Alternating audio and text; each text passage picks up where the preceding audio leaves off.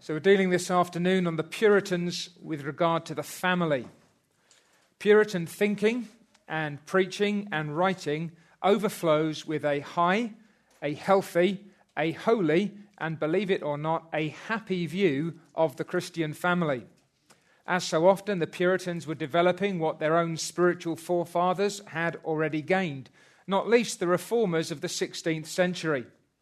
But this very distance of the Puritans from us, in time, if not always in space, can jar us out of the casual assumptions which we too often make. It obliges us to ask questions which we might otherwise ignore and to consider answers which we might otherwise never contemplate. However, that distance between us and the typical Puritans also means that we need to take account of some important qualifications before we dive into this strange old world. When we consider the Puritan family, we are really looking at what the preaching and writing Puritans thought a family ought to be. To some extent, they are portraying and pushing toward an ideal. Now, that's perfectly legitimate we do it today in any sphere of principled godliness. We set forth a goal from the scriptures at which individual Christians ought to aim, or after which a godly family or the new covenant community ought to strive. But because they are pointing toward what ought to be, we must remember that they are not describing what is or what always is. In other words, I hope you are not here on the assumption that the Puritan era was simply a golden age for family life. They may have had some golden goals, but like us, they were living in a world of alloy. Furthermore, these Puritans are writing almost by definition for the literate. And beyond that, for the literate people who might actually want to read what they are writing. For the poorest of the poor in the Puritan period, the main priority was probably simply survival. For the lowest of the low, independence of action was likely to be extremely limited. Their lives were structured and their existences dominated by the people whom they served. Again, we're now narrowing down the field. We shouldn't assume that everyone bought into typical Puritan notions of what a family could or should look like. Alongside of this, we also acknowledge that most of us have no real idea of what it is to live in a world where advanced medical care and civic hygiene, as we understand them, barely exist.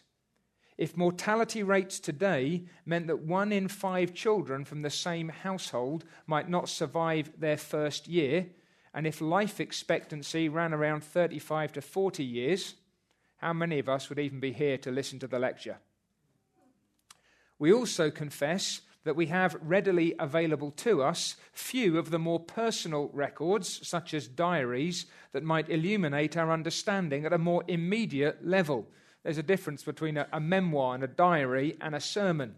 We do have some, like that of a lady called Lucy Hutchinson, who wrote of her husband in this way To number his virtues is to give the epitome of his life which was nothing else but a progress from one degree of virtue to another, till in a short time he arrived to that height which many longer lives could never reach. And had I but the power of rightly disposing and relating them, his single example would be more instructive than all the rules of the best moralists. For his practice was of a more divine extraction, drawn from the Word of God, and wrought up by the assistance of his Spirit. Therefore, in the head of all his virtues, I shall set that which was the head and spring of them all, his Christianity. For this alone is the true royal blood that runs through the whole body of virtue, and every pretender to that glorious family who hath no tincture of it is an impostor and a spurious brat. She thought very highly of her husband. From the other side of the marriage relationship, you've got Richard Baxter's testimony to his wife, Margaret, a woman who, he said, never came to any place where she did not extraordinarily win the love of the inhabitants, unless in any street where she stayed so short a time as not to be known to them. Baxter claimed for Margaret a discernment that made her, except in cases that required learning and skill in theological difficulties, better at resolving a case of conscience than most divines I ever met with in all my life. He also confessed to his readers that the, the breviate, that's his uh, record of her life, was written under the power of melting grief, and therefore perhaps with the less prudent judgment, but not with the less, but the more truth. For passionate weakness pours out all which greater prudence may conceal. You've also got tributes paid to people in funeral sermons, which are sometimes a little bit more personal. Now, without for one moment wanting to drag down Colonel Hutchinson or Margaret Baxter, it's hard not to suspect the tendency in such works and on such occasions to paint an unusually rosy hued picture. Imagine if you had to write a, a memoir, even a, a page, for a recently deceased husband or wife. And you might write in glowing terms, and a friend of yours might say, That's not the guy you were talking about a few weeks ago. even if they are relative, but it's still honest, isn't it? Okay? It's just circumstantially honest. Even if accurate in themselves, we want to be careful before we insist that every husband scaled the same heights as Colonel Hutchinson and every wife attained the same eminence as Margaret Baxter.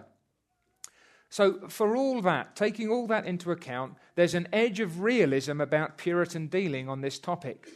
There are counsels and warnings against all kinds of abuses and sins, some particularly vile, others simply brutish, and some more commonplace. These indicate that the Puritans who are dealing with these topics aren't living with their heads in the clouds. They deal not only with the blessings involved and the joys pursued in godly families, but also the challenges faced and the sorrows experienced. They may not have been able to reach everyone with their books, but the books at least give an indication of the kinds of sermons they preached and the kind of pastoring in which they engaged, and the sometimes, often, painful circumstances through which they guided the people of God. If the Puritans set forth an ideal, it is an ideal at which they genuinely aimed in dependence on God and an ideal to which they believed they could and should increasingly attain. So you enter many Puritan homes, and it's the kind of atmosphere and activity that you will actually find. Also, take account of the fact that there may be a Puritan consensus in general that does not extend to every detail. So, whenever you talk about the Puritans, remember that sometimes they disagree with one another. As today, preachers and teachers who share the same basic outlook on family religion may have difference of emphasis, difference of nuance. So we're going to try and capture something of the consensus and take account of the context out of which that consensus came. So don't ca- carelessly and casually lionize the Puritan period. You know what I mean by lionize? It's, it, it is not a season in which every family in every place is a little outpost of heaven upon earth and nothing ever goes wrong. Neither dismiss it as too far distant for us to benefit from its lessons or too spiritual for it to be of much use to us today. So, my aim now is not so much to provide a history lesson about Puritan families as to learn from the Puritans more of what it means to be a godly family today. So, first of all, then, for the foundation of the family, the Puritans looked to God. The family was a God established institution. Their view of the family in its various roles and relationships was rooted in revelation and reflective of their context. That means, for example, that a proper Puritan understanding of the family includes not only husbands and wives in relation with each other and potentially with children, but also masters in connection with servants. In each case, it is God who declares what each party is in itself and in relation to others. So God gets to say what a man is in relation to a woman, what a husband is in relation to a wife and children, and in himself. A man called Thomas Doolittle asserted that God is the founder of all families as such. Therefore, families as such should pray unto him. The household society usually is of these three combinations husband and wife, parents and children, masters or servants. Though there may be a family where all these are not, Yet take it in its latitude, and all these combinations are from God. The institution of husband and wife is from God, Genesis 2, and of parents and children, and masters and servants, and the authority of one over the other, and the subjection of the one to the other, is instituted by God and founded in the law of nature, which is God's law. Doolittle went on to assure his hearers that God was owner, governor, master, benefactor of their families also, both as a whole and in all of their parts.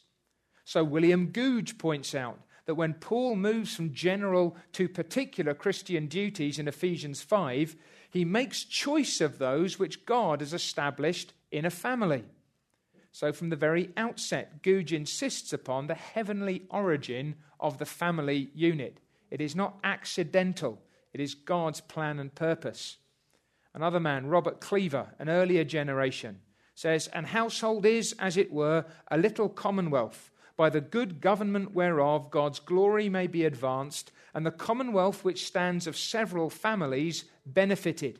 And all that live in that family receive, receive much comfort and commodity. So that's a typical Puritan idea. Um, the, the, the family is a little commonwealth, and families together make bigger commonwealths. It is manifest, goes on Cleaver, that such families are not ordered by haphazard or as it falls, but by wisdom, discretion, and counsel, and they do prosper in inward and outward goods and endure long. When we speak of wisdom, we do not mean that this government can be in all points exercised by natural reason and wisdom, for man's wisdom reaches but unto one point, and that the least of that which family government tends to. But the wisdom that we speak of, again, here's the emphasis, is not natural, but fetched from the fountain of all wisdom, God Himself, who by His word gives unto us pure light to walk by, not in the church alone, nor in public society of men only, but even within the secret of our own walls, and towards such as be abiding under the same roof. And if we desire to walk with God as Enoch did, we must set up this light for ourselves to live by at home. For then we do no iniquity when we walk in his way. Again, there's your high standard. Where no wisdom is used in governing families, there all goeth to rack. Yeah, the phrase rack and ruin, yeah, they all goeth to rack. And there many enormities are to be found, as woeful breaches between man and wife, gracelessness and unthriftiness of children, lewdness of servants, and foul escapes. And where carnal policy rules, and not the wisdom which is from above, there all that is done tends to the ease, pleasure, and profit of this life, in which it is fitter for brute beasts than for men to seek their felicity. So, successive generations of Puritans are asserting the same principle of divine establishment and government for the family as a whole, and for each of its constituent elements, and for their particular relationships to one another. Now, the importance of that basic idea becomes apparent as we move into the particulars of family life. Remember that the Puritans belonged to a society that, at least in its more polite and visible manifestations, largely paid some kind of lip service to the Bible as the Word of God. That's one of their working assumptions. It's one of the reasons why the Puritans, although they're aware of them, don't always have to address directly the aberrations and perversions current in many societies today. Drawing on the data of Revelation, the Puritans were essentially content with God's definitions of and directions for family identities and activities, family roles, and relationships. As one scholar has put it, the Puritans would have been frankly baffled by the view that the exploration of alternative lifestyles has produced many types of family, all worthy of equal esteem. That's just not on the table because God hasn't spoken to that, or if He has, He has excluded it and exposed it. So here's Richard Steele on the marriage relationship, insisting from Ephesians 5 that every husband should love his wife as himself, and every wife should reverence her husband. This, he insists, is the dictate of our Creator, both by the light of nature and of Scripture. This is the constant language, both of the Old Testament and of the New, and is more purposely handled and pressed by the two great apostles of the Jews and Gentiles, that so all Christians, however descended, should submit unto it. For Steele, this relationship in which love and reverence meet and embrace means that a husband and a wife must live together, love one another, be faithful to one another, be, uh, help one another, be patient with one another, labor for one another's salvation in the fullest sense, enjoy pure sexual relations with one another, care for one another's health, wealth, credit, and contentment, and pray together. Bear in mind that what Steele skates over in a single sermon is unpacked at book length by men like Gouge and Baxter. Now, that language of love and reverence often agitates the modern ear. I don't know if it's a, it's a thing here, but you know, the, the, the traditional wedding ceremony, uh, a lot of people in the UK now, we, we don't do submit. That gets pulled right out. Um, so it can be, the way the Puritans deal with it can be a little bit awkward. Okay? So this is, this is Robert Bolton being quaint and awkward. Souls have no sexes, as Ambrose says. In the better part, they, the husband and wife, are both men. I'll finish.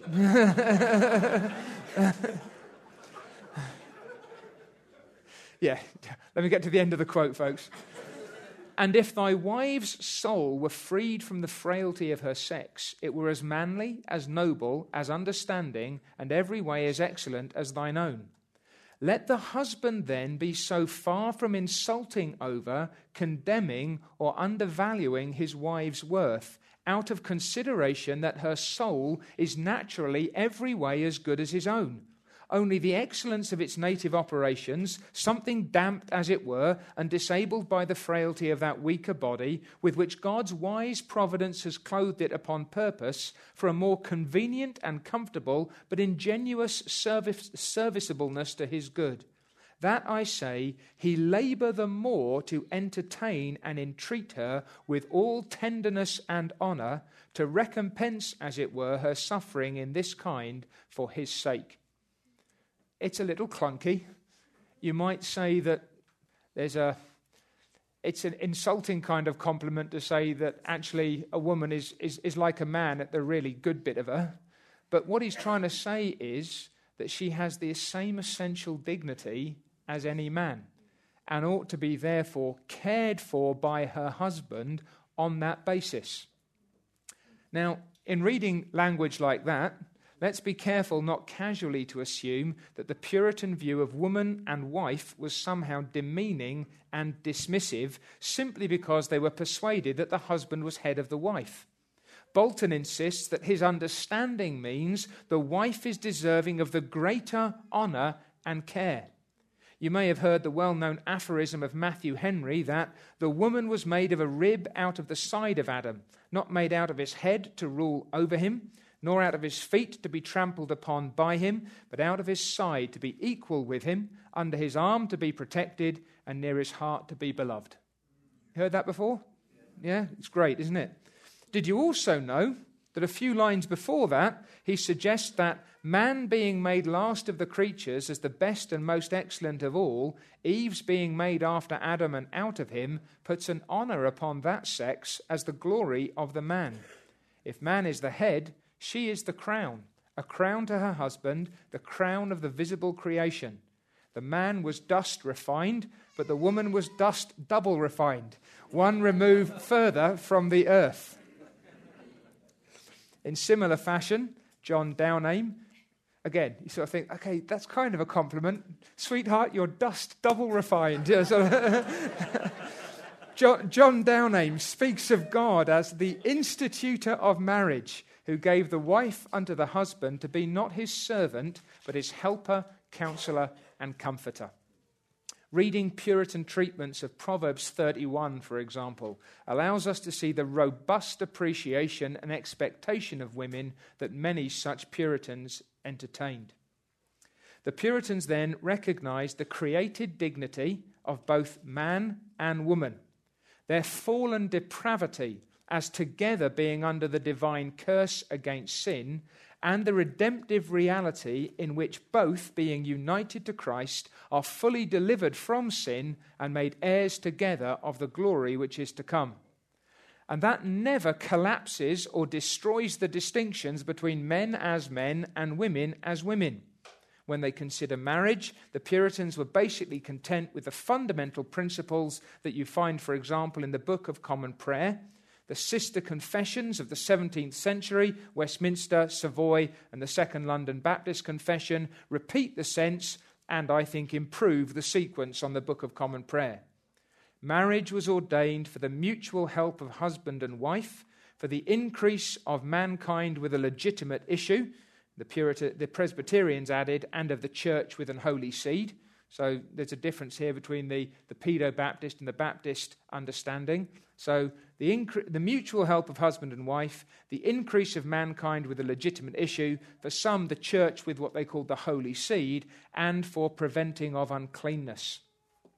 In the helpful summary of J.I. Packer, the Puritans went to Genesis for marriage's institution, to Ephesians for its full meaning, to Leviticus for its hygiene, to Proverbs for its management, to several New Testament books for its ethic, and to Esther, Ruth, and the Song of Songs for illustrations and exhibitions of the ideal. Thus, grounded in divine revelation, we're provided with a view of marriage that is not prudish but rather beautifully earthy. Not worldly, but earthy. It's real. There is no society more near, more entire, more needful, more kindly, more delightful, more comfortable, more constant, more continual than the society of man and wife, the main root, source, and original of all other societies. Of course, redemptive reality does not mean sinless perfection nor that the absence of temptation and pressure. But here, the Word of God for a Puritan pastor provides the same kind of grounding, both in terms of what we might call sanctified common sense and more specific counsels against and remedies for sin. So here's William Gouge's advice with regard to marriage. The match provided must not be too near of kin, of a contrary religion, of too unequal an age, of too great disparity in estate. Okay? So, not too closely related, not someone who doesn't believe what you believe, not too old with too young, and not too rich with too poor. So all that stuff is going to make things really difficult. These things, he says, will hinder love and cause disdain and hatred of one another. William Whately urged that as young bees do seek unto themselves another hive, so let the young couple another house, that whatsoever come they may never fall into that unhappiest of all unhappinesses of being either tormentors of their parents or tormented by them. He recognized the pressures that too close a proximity to the in laws could put on even the godliest couples. The same pattern holds true with regard to children. Richard Adams urges that God's pleasure and children's encouragement should move Christian children to obedience and parents to a moderate government in all things. Again, the same realism. Thomas Lye helps parents think through their challenges by supposing two possible truths about unconverted children that it has been, is, and may be the lot of gracious parents to have unconverted wicked children, and that this wickedness of these unconverted children has been and is too, too often occasioned by their gracious parents' sinful severity or indulgence. That's good, realistic counsel. Too great a severity and too great an indulgence often lies behind the sins of the children of gracious parents. Once again, the authority and responsibility that bound husbands and wives together, parents and children together, extended in the Puritan household to masters and servants.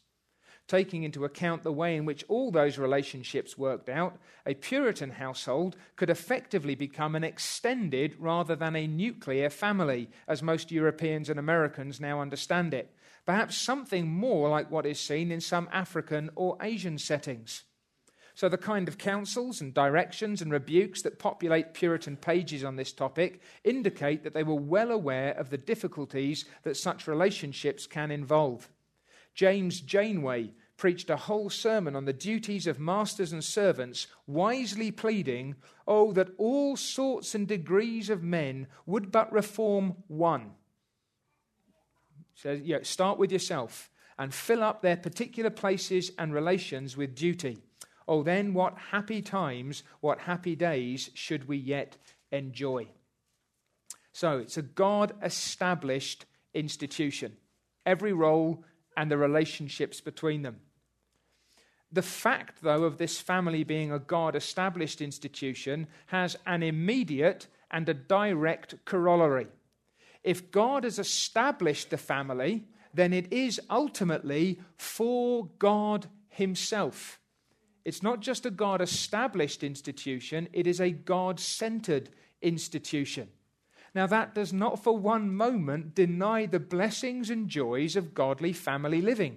Our joy and happiness is not a contradiction of God's glory, nor is God's glory to the exclusion of our joy. Rather, God is glorified in his blessings to us and in our obedience to him. Leland Ryken states bluntly that the primary purpose of a family is to glorify God. That's actually radical, even in a room like this. The primary purpose of a family is to glorify God, and I'll explain why I think it's radical shortly. Ryken draws attention to the Bostonian minister Benjamin Wadsworth, who wrote a book called The Well Ordered Family. Wadsworth opens by assuring us that a family wherein the true worship of God, good, pious instruction, and government are upheld is beautiful in the eyes of God Himself. He delights to bless such. Every Christian, every gospel minister especially, should do all he can to promote the glory of God and the welfare of those about him. And the well ordering matters in particular families tends to promote these things. The first sentence of that book by Wadsworth is it should be the study and care of Christians to serve and please God in every capacity and relation they sustain. You could kind of write that across a lot of Puritanism. John Bunyan concurs in this active pursuit of the glory of God. He that is the master of a family, he has as under that relation a work to do for God, to wit, the right governing of his own family. Or remember Robert Cleaver. A household is, as it were, a little commonwealth, by the good government whereof God's glory may be advanced. The commonwealth which stands of several families benefited, and all that live in that family may receive much comfort and commodity. Now, there's a, a well known little tract by a man called John Geree called The Character of an Old English Puritan. And that starts to put some flesh on these bones. Jerry says, that the Puritan was careful in all relations to know and do duty, and that with singleness of heart as unto Christ. He accounted religion and engagement to duty, that the best Christians should be best husbands, best wives, best parents, best children, best masters, best servants, best magistrates, best subjects, that the doctrine of God might be adorned, not blasphemed. His family he endeavored to make a church, both in regard of persons and exercises, admitting none into it but such as feared God, and laboring that those that were born in it might be born again to God. He blessed his family morning and evening by the word and prayer, and took care to perform those ordinances in the best season. He brought up his children in the nurture and admonition of the Lord, and commanded his servants to keep the way of the Lord. He set up discipline in his family as he desired it in the church, not only reproving, but restraining vileness in his. Now, are we in danger of making our theology of the family primarily and ultimately about the family itself? Okay, that's what I'm saying. This is why the Puritan focus is so important. It may be that we see ourselves as making a social or political point, or that we are seeking those blessings which we anticipate coming upon a well ordered family. However, my theology and your theology of the family should be first and foremost about God, and all those other things might be added unto you. If we are complementarians, We ought to be so because we believe that God has ordained it and that God is glorified by it and that it will then bring the blessings and impacts that we hope. If we push for a certain approach to parent child relationships or whatever else it may be, our motive ought to be that God is honored by what we do. That's our primary concern. We should not be seeking godly families because we have become social warriors, but because we are always earnest disciples. And whatever anyone else thinks or says or does, it is for the glory of God that we want to be godly men and women in godly families. Family religion truly begins and right relationships are genuinely established when God is at the head and at the heart of all.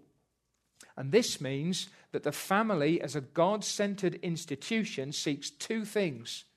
First of all, the salvation of its members in the immediately redemptive sense, I want them all to be part of the kingdom of God. And then the sanctification of its members in the progressively redemptive sense. As Christians, we want to be as closely conformed to Christ as possible. So the Congregationalist Samuel Lee affirmed the truth of Jerome's words Fiunt non nascuntur Christiani.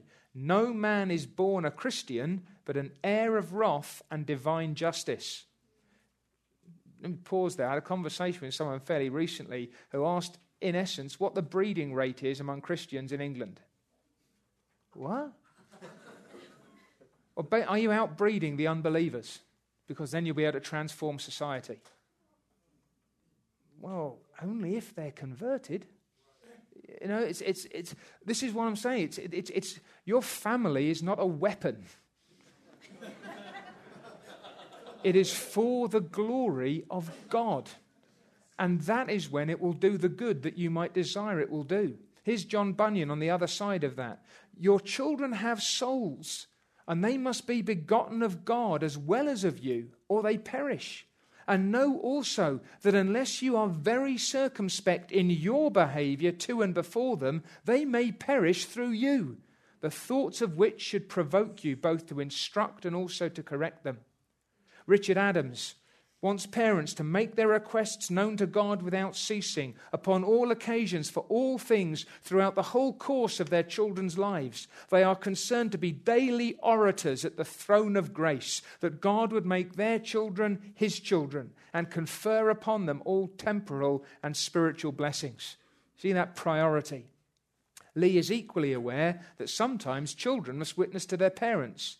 It may so fall out, he says, that in a whole family there may be but one child or one servant that truly fears God, as it was with Joseph in the house of Potiphar.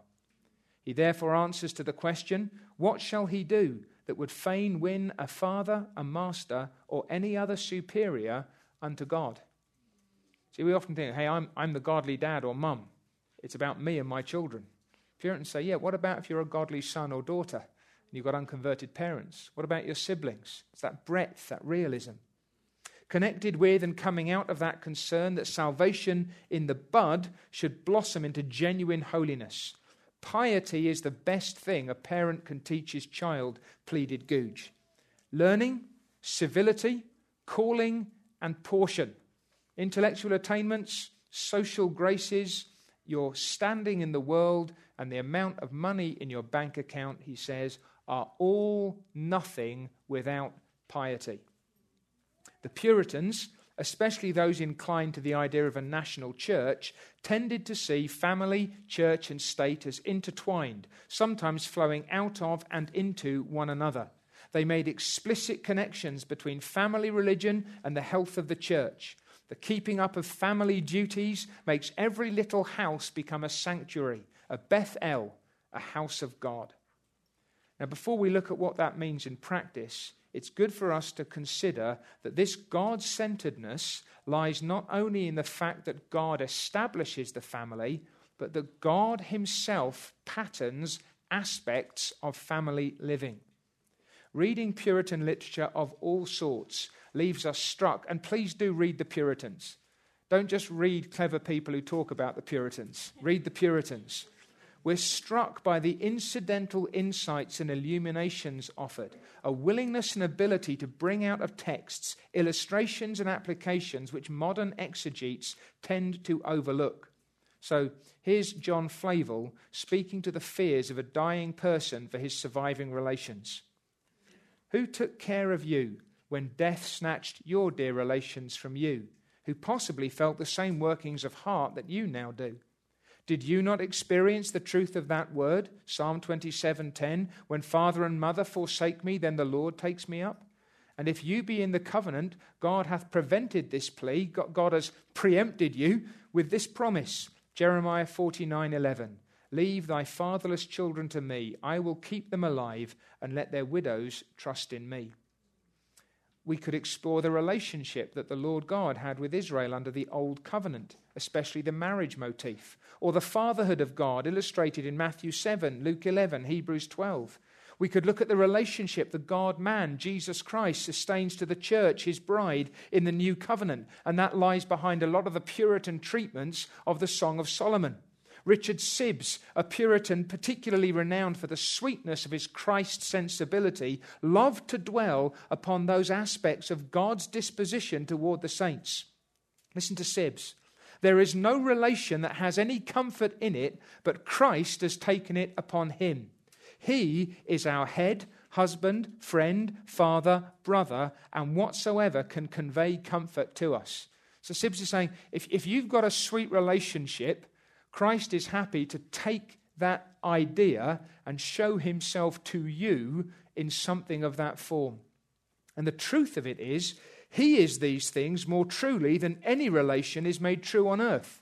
So now he's saying, now it's actually that all those comfortable relations are reflections of the great reality of Christ in his mercy toward you.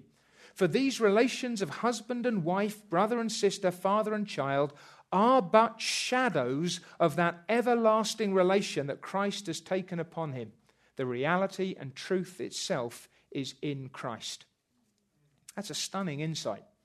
That, that's Paul saying, Oh, that Ephesians 5 thing that we always talk about? Yeah, I'm actually talking about Christ and the church. That's the truth. This is the shadow. Do we read our Bibles and think like that? Do we draw out such truths of a comprehensive sense of divine revelation. It's not isolated. God's goodness is not afar off, says Sibbes, but God follows us with his goodness in whatsoever condition we be. He applies himself to us, and God has taken upon him near relations that he might be near us in goodness. He is a father and everywhere to maintain us. He is a husband and everywhere to help. He is a friend everywhere to comfort and counsel. So his love, it is a near love.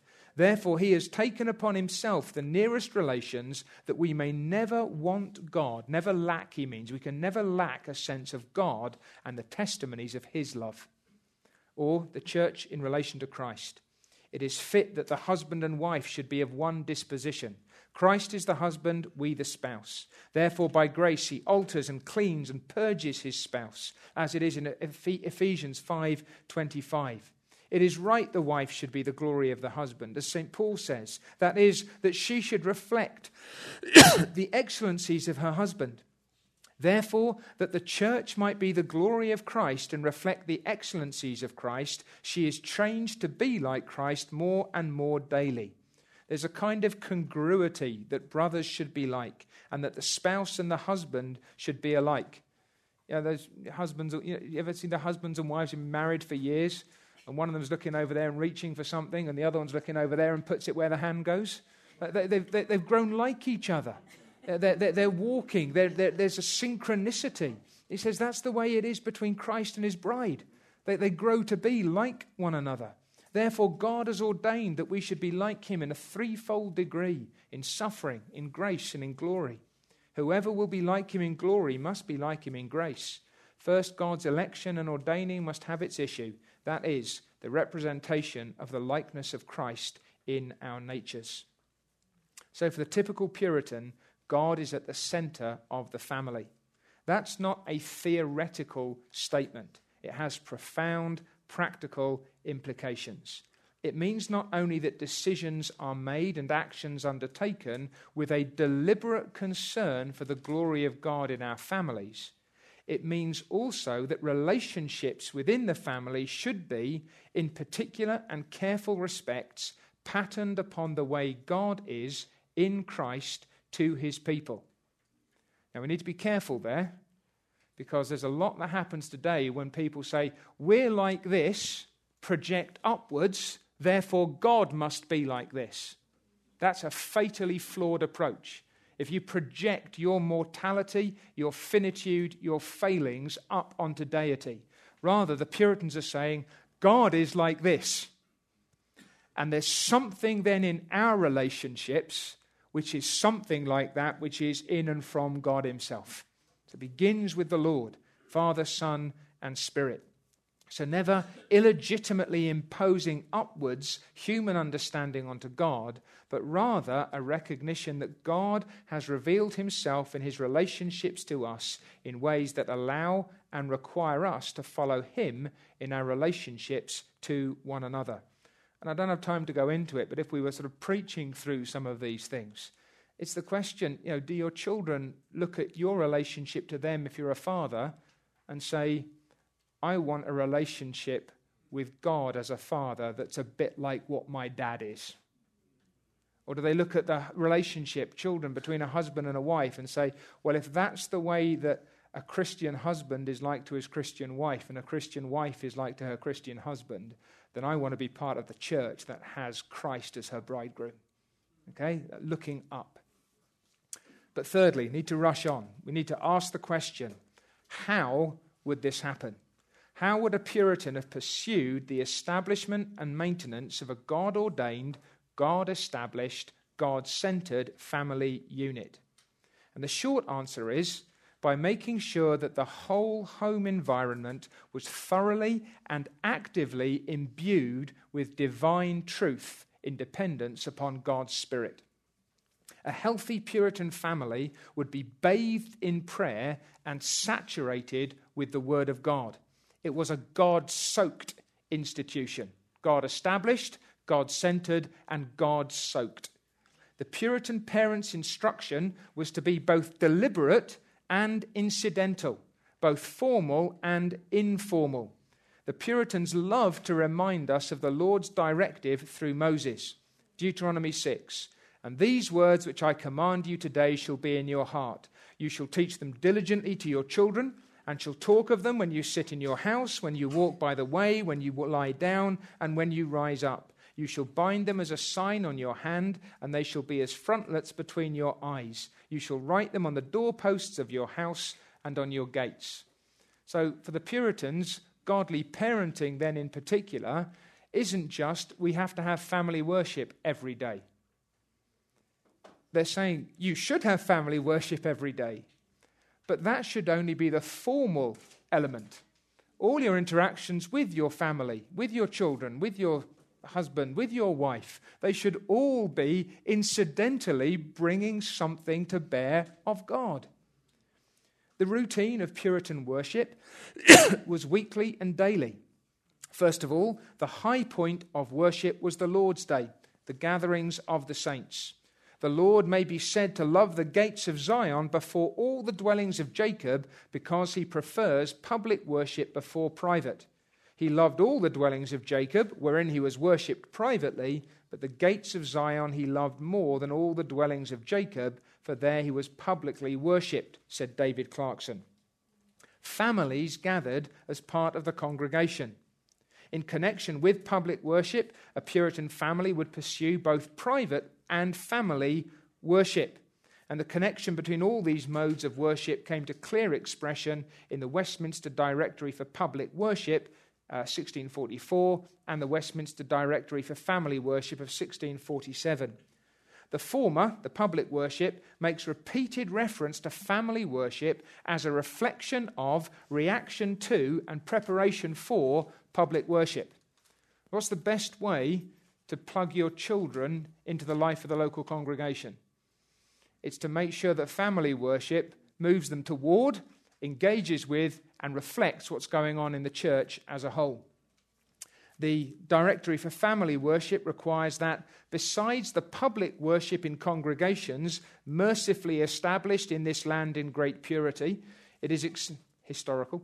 It is expedient and necessary that secret worship of each person alone and private worship of families be pressed and set up. That, with national reformation, the profession and power of godliness, both personal and domestic, be advanced.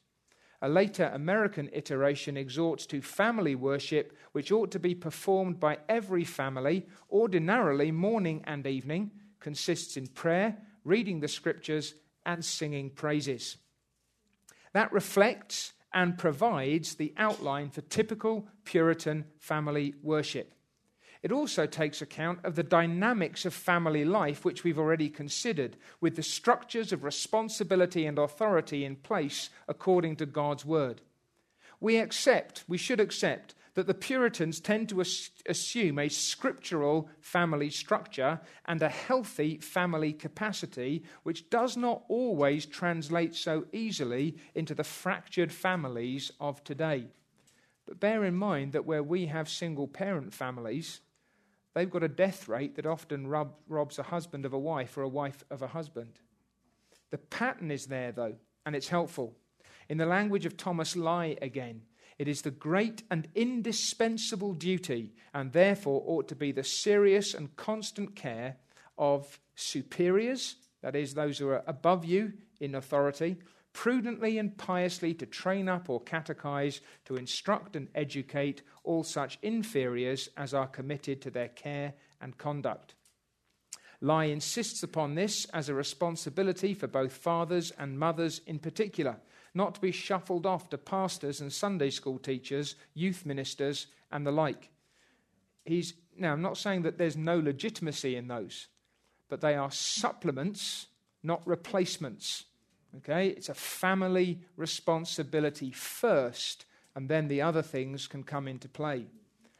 Now, if you're thinking, oh, what about this? What about. Lye even wants to extend that oversight to servants in households and pupils in schools.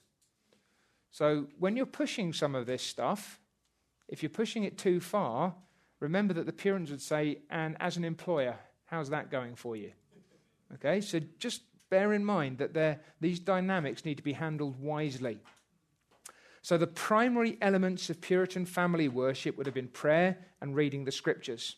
The prayers are neither short nor shallow, would have been aimed at comprehensive simplicity in drawing near to God, making confession of sin, thanksgiving, and petitions. Scripture reading would typically be carried out by the father as household head. Then there'd be conference instruction and discussion from Scripture. The Westminster Directory offers specific guidance with an interesting qualification. I won't give you the quote now because of time, but the, they say this is how you should do the reading. Oh, and this is how you can manage if nobody in the congregation can, nobody in the family can read, or if there's only one who can read. Uh, so you think, oh, yeah, again, not a consideration that many of us take into account. Lye suggests that those who have responsibility should observe the strain and current of the whole scriptures, and you shall find very few or none of those family governors that were really converted themselves, but they gave this excellent testimony of the truth and soundness of the grace of God in them, namely, in being careful and solicitous to beget and breed it in the hearts of those that were under their roof and charge. Which, being translated, means if you're a Christian parent, your first concern is the Christianity genuinely of your children. This catechesis, this basic instruction, might take the form of a question and answer format. A lot of the Puritans did family catechisms, uh, uh prepared documents sometimes, carefully phrased and finely honed statements of scriptural truth pressed into the hearts of the family. So that when Joel Beeke talks about adoption, if you've done the shorter catechism in your family, you're going, yep, reading that off just in my brain. It's all there. The, the, the Velcro in my brain is, is, is, has got all this stuff attached to it, the framework's in place. Many Puritans would also engage in singing God's praises as part of family worship, and for most of them, that means the Psalter. Now, all of this was carried out with wisdom, tenderness, and goodwill. Puritan treatments of this duty of family worship contain many counsels about knowing your family, understanding their capacities and personalities, and managing the content, timing, and duration of family worship and other instruction. So they wouldn't have said to someone who's never done family worship before, right, go home today and for two hours this evening, you're going to kill yourself, let alone your family. Okay? And, and what, if, what if you've got teenagers? What if you've got two year olds? What if you've got two year olds and teenagers? Uh, what if you've never done this before? What if they've never done this before? It's, take account, says the Puritan pastor. Entertain, this is lovely, entertain their tender attentions with discourses of God's infinite greatness and amiable goodness, of the glories of heaven, of the torments of hell. Things that affect the senses must be spiritualized to them. Catch their affections by a holy craft. Sit down, Bible time. uh, you're not going to win anyone like that. Deal. I'm, I wish I were joking. That's just my house. so, I tell you, it sometimes does get like that. Be, yeah, be, be rich. Sit down. It is time. Okay, and then we'll get nice. Right. Okay. Let's go on. Deal as much in similitudes as you can. Likenesses. If you be together in a garden, draw some sweet and heavenly discourse out of the beautiful flowers. If by a riverside, treat of the water of life and the rivers of pleasure that are at God's right hand. If in a field of corn, speak of the nourishing quality of the bread of life. If you see birds flying in the air or hear them singing in the woods, teach them the all wise providence of God that gives them their meat in due season. If you look up to the sun, moon, and stars, tell them they are but the shining spangles of the outhouses of heaven. Oh, then, what glory is there within? If you see a rainbow to diaper some waterish cloud, means decorate. If you see a rainbow to decorate some waterish cloud, talk of the covenant of God. These and many more may be like so many golden links drawing divine things into their memories. You ever talk to your children about the view of the mountains around Los Angeles? You ever look around you and plug in what they're seeing and smelling and touching and tasting, saying, This shows God to us. So, says Samuel Lee, urging fathers to be frequent and pithy and clear in family instruction. Now, of course, none of this could be adequately carried out if the head of the household, together with those under his charge, were not also seeking God's face in private devotion. And that's another topic. Now, that may sound somewhat burdensome to us in terms of the investment required, both of time and energy. But turn it around. If our appetites for the glory of God were closer to what they ought to be, perhaps we would be more careful to make the time and give the energy required to seek His face for ourselves and for our families. It may be that this all sounds a little bit stark, a little bit harsh, a bit lifeless. If so, a dear friend of mine, a now retired pastor by the name of Phil Arthur, delivered a paper at what's called the Westminster Conference in London uh, oh, years ago now. Um, he imagined the typical Puritan family in their daily and weekly rhythms of life. So, like for an hour, it's like he's looking through the window of a Puritan family over the course of a whole week. And if you want to get an idea of the real earthiness of it, if you can track down that material, it would be ideal. So, let's conclude. Three reminders that may help us to carry something useful from this survey into our own hearts, hopefully into our own homes, and into our own congregations. Remember first that the Puritans had a wonderfully positive view of marriage and family. Building on their conviction that it was not a second best state, not some necessary evil for the less spiritual kind of disciple, they practiced and preached a rich and ripe notion of what it meant to belong to God's most basic social institution. Let me pause at that point to say that if you are not part of such a family, the Puritans would not have thought of you as a second rate Christian either.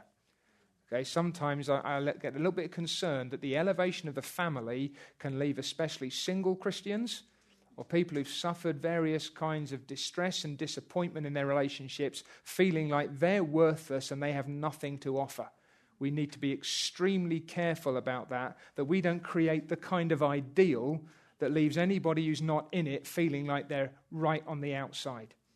Okay, there's a danger, though, today with the assault upon marriage and family, with its particular roles and relationships, that our response becomes primarily negative, dour, sour, unhappy. You know, that, that defensive mindset that just talks about what's wrong with everything, rather than the fact that God has blessed us with this and it's great. A godly marriage and a family conditioned by a high view of God's truth as it relates to all the roles and relationships within it is a wonderful gospel testimony. Now, do we actually celebrate and enjoy what God has ordained? A marriage is not just, family is not just husbands, wives, children, parents, masters, servants. It's not just a duty that we do because it scores points. It's something that God has blessed us with and we ought to enjoy it. And that itself is a testimony. Remember also that the Puritans had a robustly realistic view of marriage and family. The Puritans, as expert physicians of souls, understood the typical sins and the effective remedies for when those sins creep into married and family life. Bunyan, for example, gives five counsels on dealing with families which are ungodly and unruly, touching all that is good. Heads of households are to remember their God given authority. I think that's one of the fundamental problems in a lot of Christian families, that we don't actually recognize the authority that God has given. And therefore, we don't exercise it in a God given and God honoring way. So remember your God given authority. Bring your family members under the public worship. If need be, get the preacher into your own home. Embrace all your family duties as servants of God. And the last, suffer not, that is, do not allow any ungodly, profane, or heretical books or discourse in your house. What could be more relevant in the age of this? Constant streaming and social media. And remember, finally, that the Puritans had a fundamentally scriptural view of marriage and family. we are not in any way stripped of the resources which we still need to understand and embrace the way in which we are to live in relationship one to another. We also have our Bibles, and our Bibles are sufficient. We have the Puritans, as well as many others before and after, who help us to bring the Bible to bear on family life. You and I do not need to reinvent the wheel. We should welcome such investments, whether they are from the dead or the living, rather than fence off our homes or specific areas in our home life from pastoral ministry and historical help. My friends, if we want godly families, do not keep loving, mature Christian friends and godly pastors at arm's length. Welcome them in to every room and every relationship in your home.